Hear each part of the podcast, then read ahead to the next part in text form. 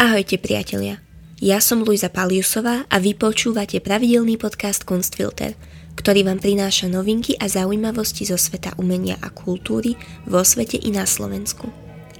Kunstfilter je súčasťou podcastov Kunstkamera a ponovom bude vychádzať každý druhý týždeň.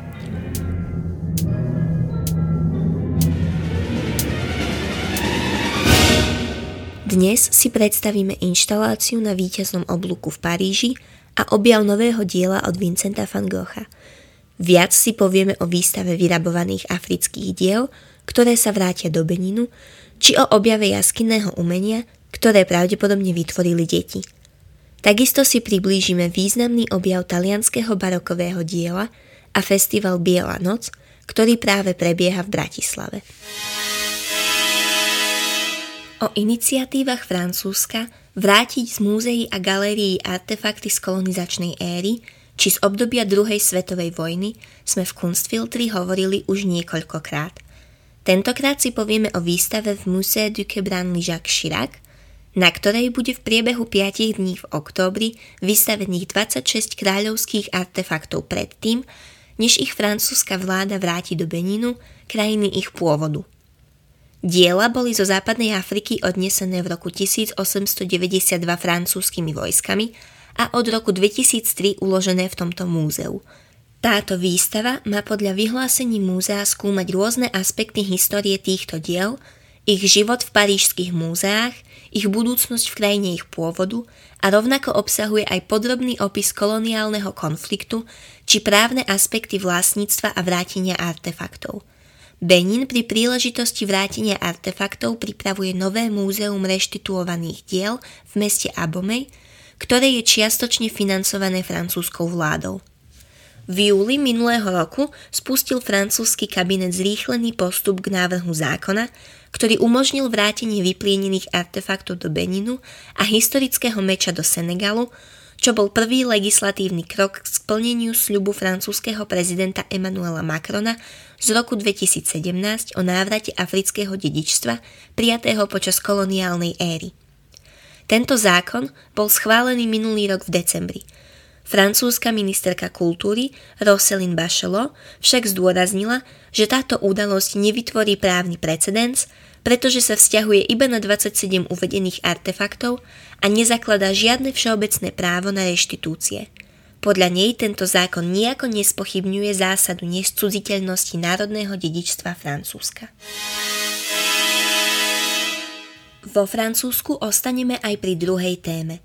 Minulý týždeň vo štvrtok odhalil francúzsky prezident Emmanuel Macron inštaláciu francúzskeho umelca s bulharskými koreňmi Christa a jeho manželky Jean-Claude.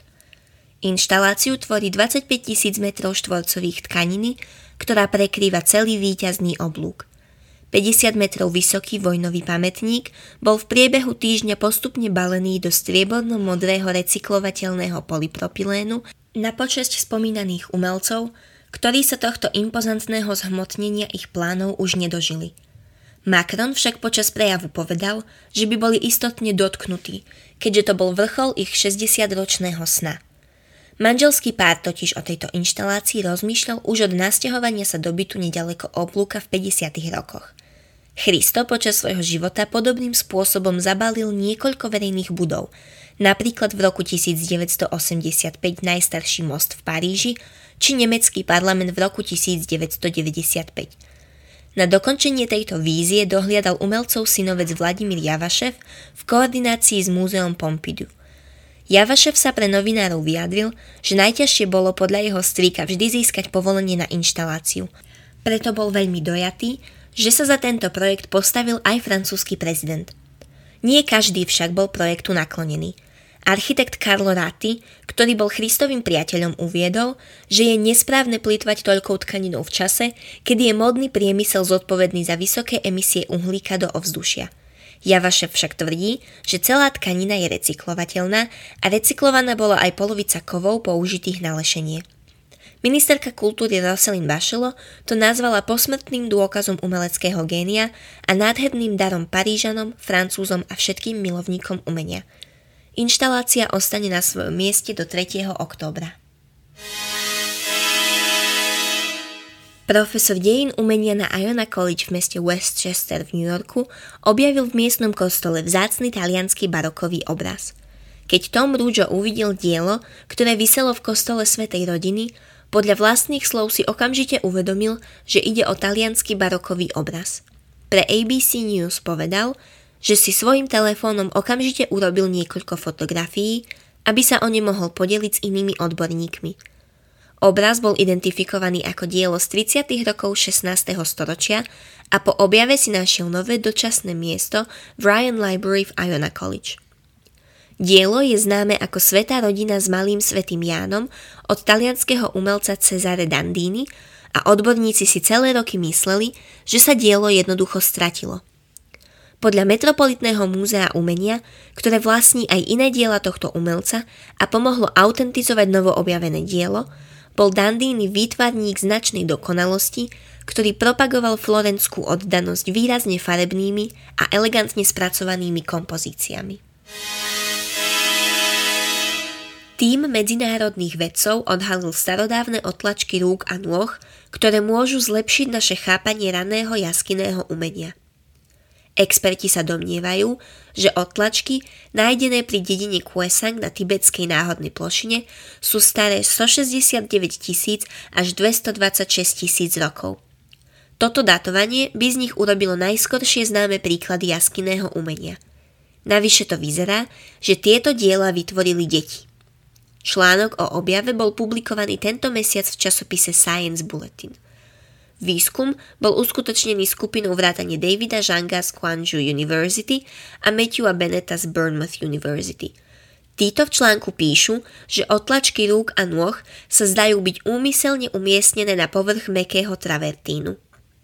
Na základe veľkosti stôp sa vedci domnievajú, že do tvorby boli zapojení dvaja ľudia a boli to pravdepodobne deti.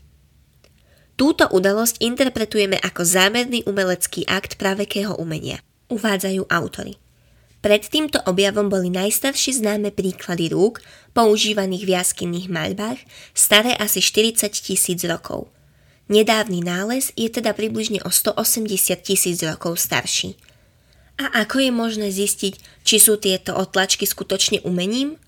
Článok tvrdí, že stopy neboli urobené počas normálneho pohybu alebo na stabilizáciu pohybu a zdá sa, že kompozícia stôp bola starostlivo vymyslená – Otlačky neboli len vedľajšími produktmi nejakej inej činnosti, ako je skákanie alebo beh. Zdôraznil pre NBC archeolog Cornell University Thomas Urban, ktorý bol súčasťou výskumného týmu. Sú primárnym produktom, teda boli urobené zámerne. Nestáva sa často, aby sa do katalógu diel umelca, ktorý je už viac ako storočie mŕtvy, pridávali nové umelecké diela – Presne to sa však deje pri Vincentovi van Goghovi, ktorého novoobjavená kresba starca mu už bola aj oficiálne pripísaná a bola odhalená v Amsterdame. Náčrt, dokončený v novembri 1882, zobrazuje starého muža s hlavou v rukách a zdá sa, že ide o štúdiu pre autorovo dielo opotrebovaný. Kresba dokončená ceruskou na papieri v čase, kedy holandský majster žil v Hágu, zobrazuje nervózneho starca, sediaceho s hlavou v rukách. Správa o objave a pripísaní bola oznámená tento mesiac na tlačovej konferencii Fangochovho múzea v Amsterdame, kde je umelecké dielo teraz prvýkrát verejne vystavené – Riaditeľka inštitúcie Emily Gordenker vo vyhlásení uviedla, že múzeum je hrdé na to, že môže zdieľať túto ranú kresbu a jej príbeh s návštevníkmi. Štúdia pre dielo opotrebovaný sa nachádzala v súkromnej holandskej zbierke od začiatku 20. storočia. Jeho súčasný vlastník, potomok kupca z 20. storočia, ktorého totožnosť nebola odhalená, sa obrátil na múzeum so snahou zistiť, či ide o legitímneho Van Gogha – Štýlovo sa to perfektne hodí k mnohým figurálnym štúdiam, ktoré poznáme z Van Goghovho času v Hágu a spojenie s dielom opotrebovaný je zrejme, povedal Theo Medendorp, vedúci vedecký pracovník múzea. Materiály sú podľa Medendorpa v súlade s tým, čo umelec v tej dobe používal. Hrubá tesárska ceruska, akvarelový papier a fixačné činidlo vyrobené zo zmesi vody a mlieka. V rohoch na zadnej strane kresby sú stopy poškodenia, ktoré môžeme prepojiť so spôsobom, Akým Van Gogh obvykle pripevňoval listy papiera na svoju kresliacu dosku pomocou škrobu, dodal Medendorp. Aj keď je často ťažké určiť dátumy pre mnoho Van Goghových krezieb dokončených počas jeho dní v Hágu, pri tomto diele a jeho predchádzajúcej skici to tak nie je. Van Gogh totiž odkazoval na umelecké diela v liste svojmu bratovi Teovi z 24. novembra 1882. Dnes a včera som nakreslil dve postavy starého muža s lakťami na kolenách a hlavou v rukách, napísal umelec. Ako krásne sa pozerá na starého pracujúceho muža v zaplátanom obleku s holou hlavou. Štúdia spolu s dielom je vystavená vo Vankochovom múzeu v Amsterdame do 2. januára 2022. Festival Biela noc už asi netreba predstavovať – tento medzinárodný umelecký projekt, ktorý začal v roku 2002 v Paríži, je najnavštevovanejším festivalom súčasného umenia na Slovensku. Jeho úlohou je priblížiť verejnosti súčasné formy umenia a podporiť záujem verejnosti o toto umenie, či podporiť kultúrny turizmus a priemysel v meste. Biela noc sa na Slovensku organizuje v dvoch mestách, v Košiciach a v Bratislave. Tá bratislavská začala už 17. septembra a vystavené diela sú dostupné do 3. októbra. Medzi autormi, ktorých diela môžete vidieť, je napríklad Laco Teren, Erik Binder, Dorota Sadovská či Pavol Truben. Následne sa Biela noc 9. októbra presunie do Košíc, kde potrvá až do 24. októbra. Program Bielej noci a mapku si môžete stiahnuť z oficiálnej stránky festivalu, ktorú nájdete v popisku tohto podcastu. Rovnako si môžete stiahnuť aj aplikáciu Biela noc, kde nájdete všetky dôležité informácie. Ak sa chcete dozvedieť viac noviniek a zaujímavostí zo sveta umenia, nezabudnite sledovať náš Instagram Kunstkamera. Pokiaľ ste tak ešte neurobili, môžete si vypočuť taktiež náš formát Pobásnenie, kde sa snažíme predstaviť tvorbu súčasných mladých poetiek a básnikov, či najnovší rozhovor podcastu Kunstkamera. Takisto si môžete vypočuť najnovší diel politikastu Silný výber, či diel podcastu Hybadlo, ktorý je venovaný psychoterapii. Všetky tieto podcasty nájdete v ktorejkoľvek vašej obľúbenej podcastovej aplikácii. Budeme radi, ak nám zanecháte hodnotenie na Apple podcastoch. Akékoľvek pripomienky alebo nápady radi uvítame na našom Instagrame alebo Facebookovej stránke. Počúvali ste podcast Kunstfilter. Budeme sa na vás tešiť aj na budúce.